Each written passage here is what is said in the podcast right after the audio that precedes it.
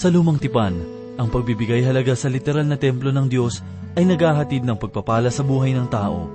Ito ang dahilan kung bakit may kautusan ng Panginoon na kung sino man sa mga Israelita ang nais pagpalain, dapat muna nilang pagpalain ang templo ng Diyos.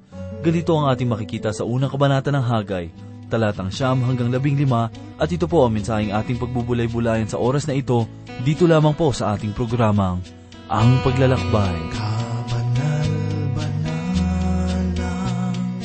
Diyos na maalam, maaga ka naming pinapupurihan, patis ng pag-ibig at ng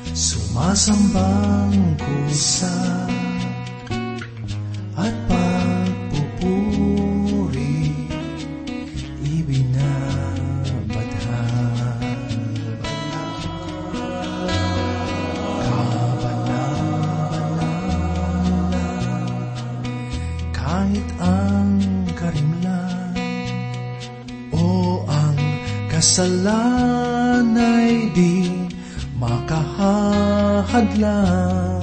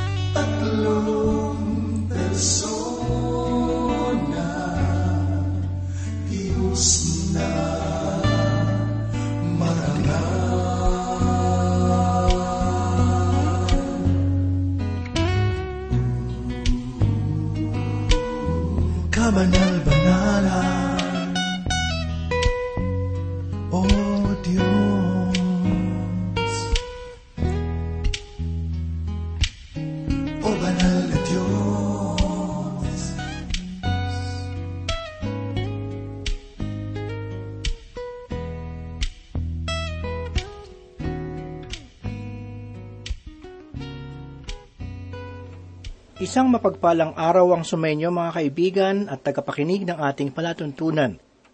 Ako po si Pastor Dan Abangco. Samahan po ninyo ako at tayo ay matuto sa banal na salita ng Diyos.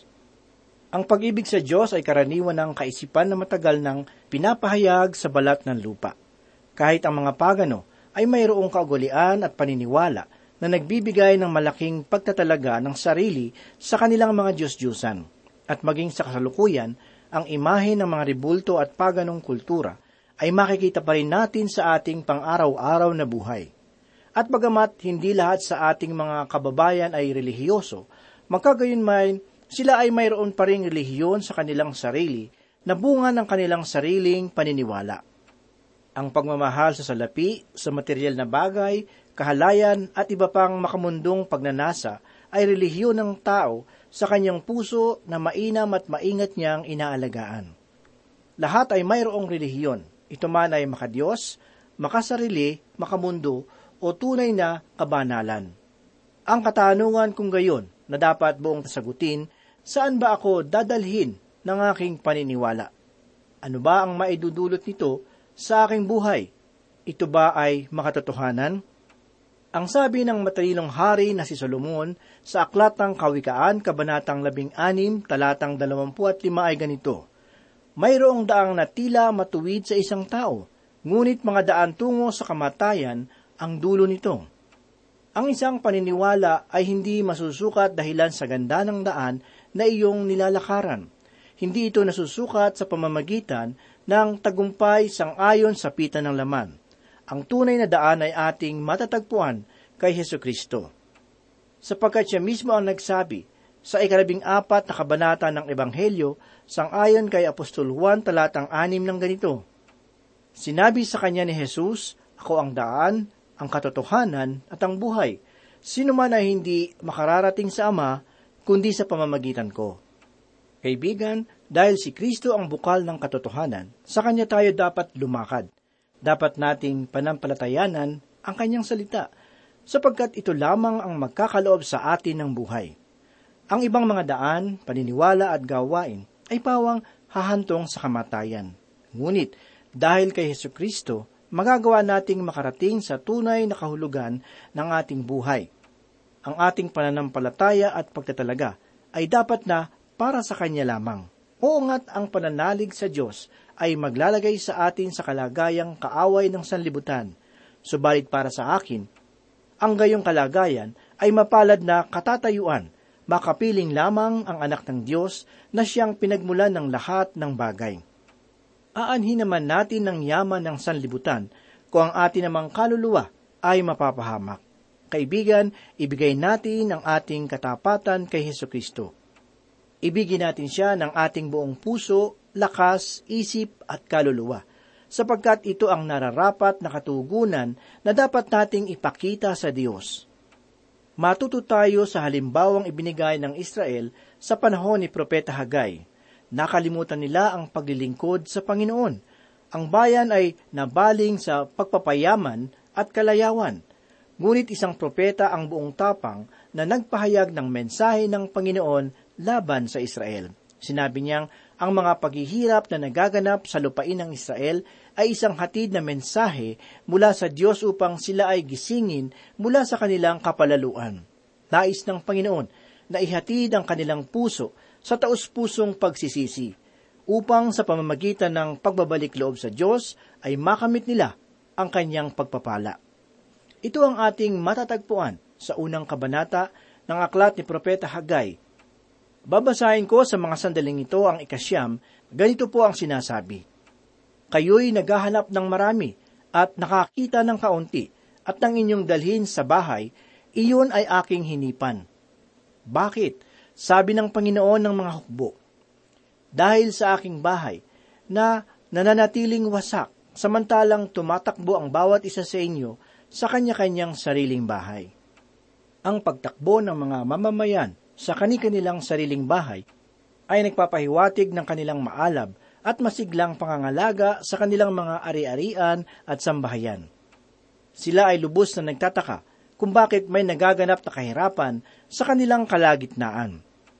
Sinisisi nila ang takbo ng mga pangyayari sapagkat napakarelihiyoso nila upang ang Diyos ay sisihin. Sinasabi nila, kami ay dinatna ng masamang pangyayari. Ngunit ang sabi ng Panginoon, Nais kong malaman ninyo na ang tagtuyot na nagaganap sa inyong mga lupain ay nagmula sa akin. Ginawa ko ito upang kayo ay hindi ko pagtagumpayin, sapagkat ang aking templo ay inyong pinabayaan, samantalang ang inyong mga tahanan ay siyang yumayaman. Tungkol sa bagay na ito, ay mahalagang alalahanin natin ang sinabi ng Panginoong Hesus sa ikaanim na kabanata ng Ebanghelyo sang ayon kay Apostol Mateo, talatang tatlumpo. Ganito po ang sinabi, Ngunit, hanapin muna ninyo ang kanyang kaharian at ang kanyang katwiran, at ang lahat ng mga bagay na ito ay pawang idaragdag sa inyo. Sa tuwing ang Diyos ay nagiging pangunahing kahalagahan sa ating buhay, ang lahat ng bagay ay nagkakaroon ng tamang kalagayan. Ito ang napakasimpleng mensaheng inihatid ni Hagay sa kanyang mga kababayan. Pakinggan natin ang ikasampung talata na ganito po ang sinasabi. Kaya't dahil sa inyo, pinipigil ng langit na nasa itaas ninyo ang hamog at ipinagkakait ng lupa ang bunga nito. Nalalaman natin na kung walang ulan ay wala ring mainam na bunga at pag-aani. Ang ulan ay napakahalagang bagay para sa mga magsasaka. Ang palay at iba pang mga pananim ay hindi madali at malagong tutubo kung ang ulan ay hindi darating sa bukirin at sa palayan.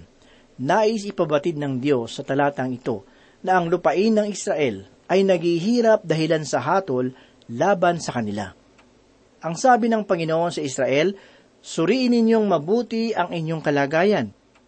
Hindi ba sumagi sa inyong isipan na ako ay maaaring may mensaheng nais ipabatid sa inyo sa pamamagitan ng mga kaganapang nangyayari sa inyong bayan? Pagmasdan nating mabuti dito sa ikalabing isang talata ang tuwirang pahayag ng Diyos tungkol sa kahirapan ng kanilang lupain. Ang sabi ng Panginoon, At ako'y nagpatawag ng tagtuyot sa lupa, at sa mga burol, sa trigo, sa bagong alak, sa langis, sa mga ibinungan ng lupa, sa mga tao, at sa mga hayop, at sa lahat ng mga pinagpagalan. Ang sabi ng Diyos, ang material na pagpapala ay hindi dumarating sa inyo sapagkat ako mismo ang pumipigil nito. Sa panahon nating ito, ang unang pinagbabalingan natin ng sisi ay ang mga taong nasa may kapangyarihan. Sinisisi natin ang kanilang trabaho, ang mga nanunungkulan at maging ang ating bansa. Lahat ng ito ay tunay na mayroong pagkakasala at pagkukulang.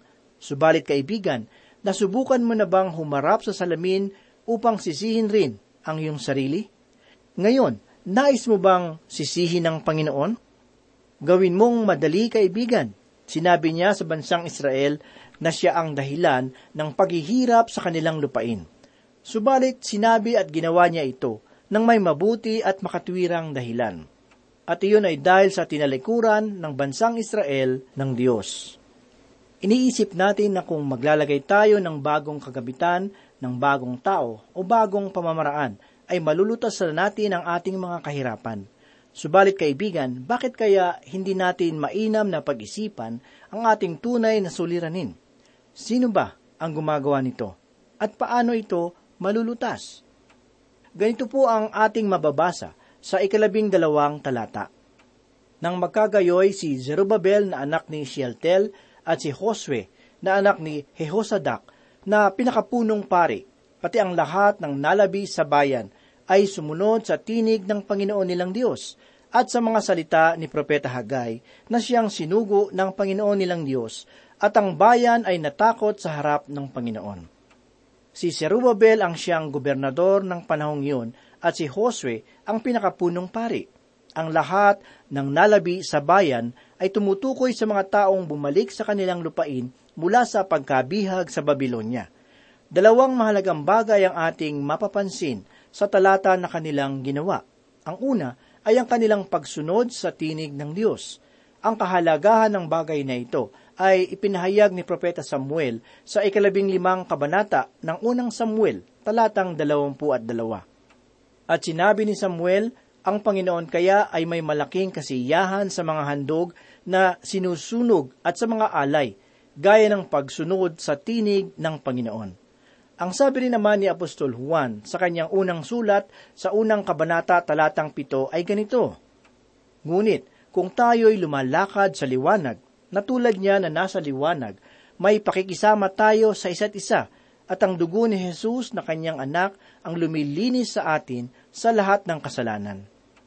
Kailangan nating lumakad sa liwanag ng salita ng Diyos upang ihayag sa atin ito ang ating mga pagkukulang, kahinaan at mga kasalanan. Marami sa atin ang hindi pumapansin sa tunay na kalagayan ng ating kalooban. Natatakot tayong harapin ang katotohanan na tayo ay isang makasalanan at nagkukulang.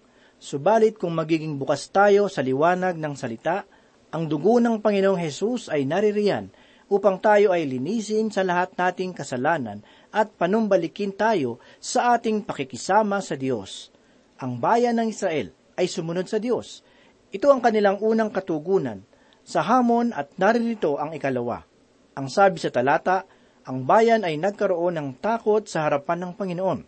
At sang ayon sa may akda ng kawikaan, kabanatang siyam, talatang sampu ay ganito, Ang takot sa Panginoon ay pasimula ng karunungan at ang pagkakilala sa banal ay kaunawaan.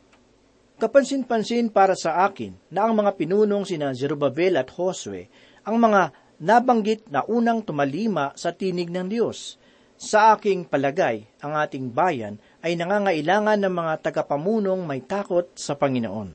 Mayroong nagsabi, ang dakilang tanda ng isang mahusay na pinuno ay siyang nakababatid ng layunin ng Diyos sa mga susunod na limangpung taon.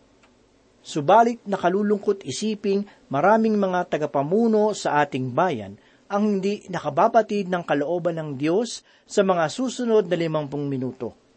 Kailangan ng ating bayan ng mga tagapamunong mayroong tunay na pagkakilala sa Panginoon at napapasailalim ng kanyang kalooban. Ngayon ay pakinggan natin ang katugunan ng Diyos sa pagtalima at pagkatakot sa Kanya ng Israel. Basahin po natin ang ikalabing tatlong talata na ganito po ang sinasabi. Nang magkagayoy nagsalita si Hagay na sugo ng Panginoon ayon sa mensahe ng Panginoon sa bayan. Ako'y sumasa iyo, sabi ng Panginoon. Kung aalalahanin rin natin ang sinabi ng Panginoon sa kanyang mga alagad doon sa ikadalawampu at walong kabanata ng Mateo, talatang labing siyam at dalawampu, matutunghayan natin na ang pangako ng presensya ni Kristo sa kanyang mga alagad ay nasasalig sa kanilang pagsunod. Ganito po ang sinasabi, Kaya't sa paghayo ninyo, gawin ninyong alagad ang lahat ng mga bansa. Bautismohan ninyo sila sa pangalan ng Ama at ng Anak at ng Espiritu Santo, at turuan silang sundin ang lahat ng mga bagay na iniuutos ko sa inyo, at narito, ako'y kasama ninyong palagi hanggang sa katapusan ng panahon. Hindi sinabi ng Panginoong Heso Kristo na ang kanyang pagsama ay nasa iyo kung ikaw ay paupo-upo lamang sa simbahan at walang ginagawa para sa Diyos. Hindi nangako ang Panginoon na siya ay sasa iyo sa mga sandaling iyon. Ang kanyang pangako ay nasasalig sa iyong pagsunod. Ito ang lugar ng pagpapala at pakikisama sa Kanya, ang iyong pagsunod sa Kanyang kalooban. Ngayon ay pansinin natin ang ikalabing apat na talata. Ang masiglang pagtugon ng mga pinuno sa naisin ng Diyos. Ganito po ang sinasabi. At kinilos ng Panginoon ang diwa ni Zerubbabel na anak ni Shealtel, na gobernador ng Huda, at ang espiritu ni Josue na anak ni Jehosadak, na pinakapunong pari, at ang diwa ng buong nalabi sa bayan. Sila'y dumating at ginawa ang bahay ng Panginoon ng mga hukubo na kanilang Diyos. Napakahalagang makita na ang pamumuno sa bansa ay naisa sa buhay. Si Zerubbabel ay isang gobernador na nagpakita ng mabuting halimbawa. Siya ay nagmula sa lipi ng mga hari na anak ni Shealtel, nang ibig sabihin ay hiniling sa Diyos sa panalangin. Samantalang si Josue ang siyang punong saserdote na anak ni Jehosadak na siya namang punong saserdote noong panahon ng pananakop ng Babylonia. Pinapakita sa atin ng talatang ito ang dalawang uri ng kalagayan sa bayang Israel tungkol sa kanyang panlipunan at panglilihiyong kalagayan. Ang pangyayaring ito ay naganap sang ayon sa pahayag ng ikalabing limang talata. Ganito po ang sinasabi. Nang ikadalawampu at apat na araw ng ikaanim na buwan ng ikalawang taon ni Haring Dario. Ang araw na iyon ay noong ikadalawampu at apat ng Setyembre, taong limang daan at dalawampu bago dumating si Kristo. Ang unang mensahe na ipinagkaloob sa Israel batay sa ating nagdaang pag-aaral ay ibinigay noong ikaunang araw ng buwan ng Setyembre, taong limampung daan at dalawampu bago dumating si Kristo. Ang araw na iyon ay nagbigay ng mensahe ng hamon sa bayan ng Israel. Sila ay nagbigay ng mabuting katugunan sa mensahe, kung kaya't ang bawat isa ay nagkatipon at bumuo ng layuning isagawa ang kalooban ng Diyos nagsimula silang magputol ng mga puno upang gawin ang templo ng Panginoon. At pagkatapos ng dalawampu at apat na mga araw, ang Panginoon ay muling nagpahayag ng kanyang mensahe na nagsasabing ang kanyang presensya at pakikisama ay kanilang maaasahan. Si Propeta Hagay ay isang mabuti at masinop na propeta. Siya ay mayroong husay sa pamamahala, kung saan magagawa niyang matulungan ang bayan sa pagtatayo ng templo Lagi niyang pinalalakas ang loob ng bayan sa pagsasakatuparan ng kanilang layunin sapagkat ito ay tiyak na magbibigay kaluguran sa Panginoon. Maraming mga mananampalataya ang nag-aakala na ang lalim ng pagtatalaga sa Diyos ay sa pamamagitan ng mahabang pananalangin o dili kaya'y madamdaming pagpupuri sa Panginoon. Ang mga bagay na ito ay mayroong mabuting kahalagahan sa ating buhay pananampalataya. Subalit, ito ang ugat ng pagtatalaga at lalim ng pag-ibig sa Diyos. Kung ating maaalaala, ang sinabi ng Panginoong Hesus sa ikalabing apat na kabanata ng Juan talatang labing lima ay ganito, Kung ako'y inyong minamahal, ay tutuparin ninyo ang aking mga utos. Ang lalim ng pagmamahal o pagtatalaga sa Diyos ay hindi nasusukat sa paglilingkod sa loob ng simbahan o mga panlabas na seremonya ng relihiyon. Ang pagmamahal sa Diyos ay naipapakita sa pamamagitan ng tapat at masigasig na pagtatalaga ng sarili sa kanyang salita. Ito ay paulit-ulit na binigyang diin ni Apostol Pablo sa kanyang mga sulat. Ito ay laman at paksa ng kanyang pananalangin para sa mga taga-Pilipos. Ganito ang ating mababasa sa unang kabanata ng Pilipos, talatang siyam hanggang labing isa. Idinadalangin ko na ang inyong pag-ibig ay lalo pang sumagana sa kaalaman at sa lahat ng pangunawa upang inyong makilala ang mga bagay na magaling at kayo'y maging mga tapat at walang kapintasan hanggang sa araw ni Kristo na mapuspos ng mga bunga ng katwiran sa pamamagitan ni Yesu Kristo sa kaluwalhatian at kapurihan ng Diyos. Hangad ni Pablo na ang kanilang pagmamahal o pagtatalaga sa Panginoon ay sangkapan ng kaalaman at lahat ng pangunawa. Ito ay sa layuning makilala nila ang mga bagay na magaling o yung bagay na kalugod-lugod sa Diyos. Ang kaalaman na ito ang siyang maghahatid sa atin sa harapan ni Kristo bilang mga tapat at walang kapintasang mga lingkod. Ito ang pinakadiwa ng pahayag ni Apostol Pablo sa ikalabing dalawang kabanata ng Roma una at ikalawang talata.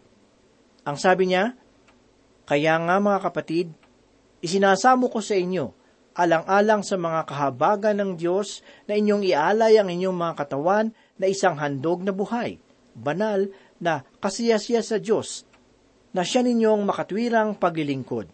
Huwag ninyong tularan ang sanlibutan ito, kundi magbago kayo sa pamamagitan ng pagbabago ng inyong pag-iisip upang mapatunayan ninyo kung alin ang mabuti, kasiyasiya at lubos na kalooban ng Diyos. Una sa lahat, ang saliga ng ating ipinapahayag na pagtatalaga sa Diyos ay dahilan sa kanyang kagandahang loob sa atin. Hindi natin ito ginagawa upang magkaroon tayo ng maipagmamapuri sa Panginoon, sapagkat wala naman tayong mailalabas na karapat dapat. Ang pagtatalaga at pagmamahal sa Diyos ay tugon sa ipinahayag na dakilang pag-ibig ng Panginoon doon sa krus ng Kalbaryo. Ang katotohanan nito ang siyang nagbubunsod sa atin upang hindi na mabuhay pa sa sarili nating mga pagnanasa at mga mithiin. Ito rin ang dahilan kung bakit hindi tayo dapat sumunod sa pamamaraan ng mundo, sapagkat ang kanilang daan ay pakikipag-alitan laban sa Diyos. Pakinggan po ninyo ang maliwanag na pahayag ni Apostol Pablo sa ikalawang kabanata ng Epeso, una hanggang ikalimang talata. Kayo nooy mga patay sa inyong mga pagsalangsang at mga kasalanan na dati ninyong nilalakaran ayon sa lakad ng sanlibutan ito, ayon sa pinuno ng kapangyarihan ng himpapawid ng Espiritu na ngayon ay gumagawa sa mga anak ng pagsuway. Tayong lahat ay dating nabuhay sa gitna ng mga ito, sa mga pagnanasa ng laman, na ating ginagawa ang mga nais ng laman at ng pag-iisip. At tayo nooy katutubong mga anak ng kapuutan, gaya naman ng mga iba. Ngunit ang Diyos palibhasa ay mayaman sa awa dahil sa kanyang malaking pag-ibig sa atin, maging noong tayo mga patay sa pamamagitan ng ating mga pagsuway, binuhay niya tayo kay Kristo sa pamamagitan ng biyaya kayo'y naligtas. Krus, habag at pag-ibig ng Diyos ang magbibigay lakas sa atin upang baguhin ang ating mga pag-iisip. Sapagkat kung tunay nga tayong tumutugon sa pag-ibig ng Panginoon, mamahalin natin siya sa pamamagitan ng kanyang salita. Muling ipinahayag ni Apostol Pablo sa ikaapat na kabanata ng Epeso, talatang 20 hanggang 24 ang ganito. Ngunit, hindi sa gayong paraan ninyo natutuhan si Kristo, kung tunay na siya'y inyong narinig at tinuruan sa Kanya kung paanong ang katotohanan na nakay Jesus, alisin ninyo ang dating paraan ng inyong pamumuhay, ang dating pagkatao na pinasama sa pamamagitan ng mapandayang pagnanasa, at magbago sa espiritu ng inyong pag-iisip, at kayo'y magbihis ng bagong pagkatao na nilalang ayon sa wangis ng Diyos, sa katwiran at kabanalan ng katotohanan. Kaibigang, tanging salita ng Diyos lamang ang makapaghahatid sa atin ng kaluguran ng Diyos. Sangayon kay Apostol Pablo, tayo ay magkakaroon ng pagwawaksi ng mga bagay na hindi nakalulugod sa kanyang kalooban. Ibibis natin ang bagong pagkatao sa pamamagitan ng paglalagay ng ating isipan sa mga bagay ng Diyos sa pamamagitan ng kanyang salita. Manalangin po tayo. Salamat Panginoon muli sa mga katotohanang aming nasumpungan sa mga oras na ito. Tunay na ang iyong salita ay pagkain at nagbibigay kalakasan upang ang aming buhay ay maging kaaya-aya sa iyo. Tulungan mo kaming sundin ang iyong kalooban sa aming mga buhay upang mahayag ang iyong kaharian. Gawin mo kaming instrumento na maging pagpapala sa aming kapwa at nawa kami maging mabuting patotoo sa maraming tao. Ito po ang aming samot dalangin sa pangalan ni Jesus. Amen. Tanging si Jesus ang katugunan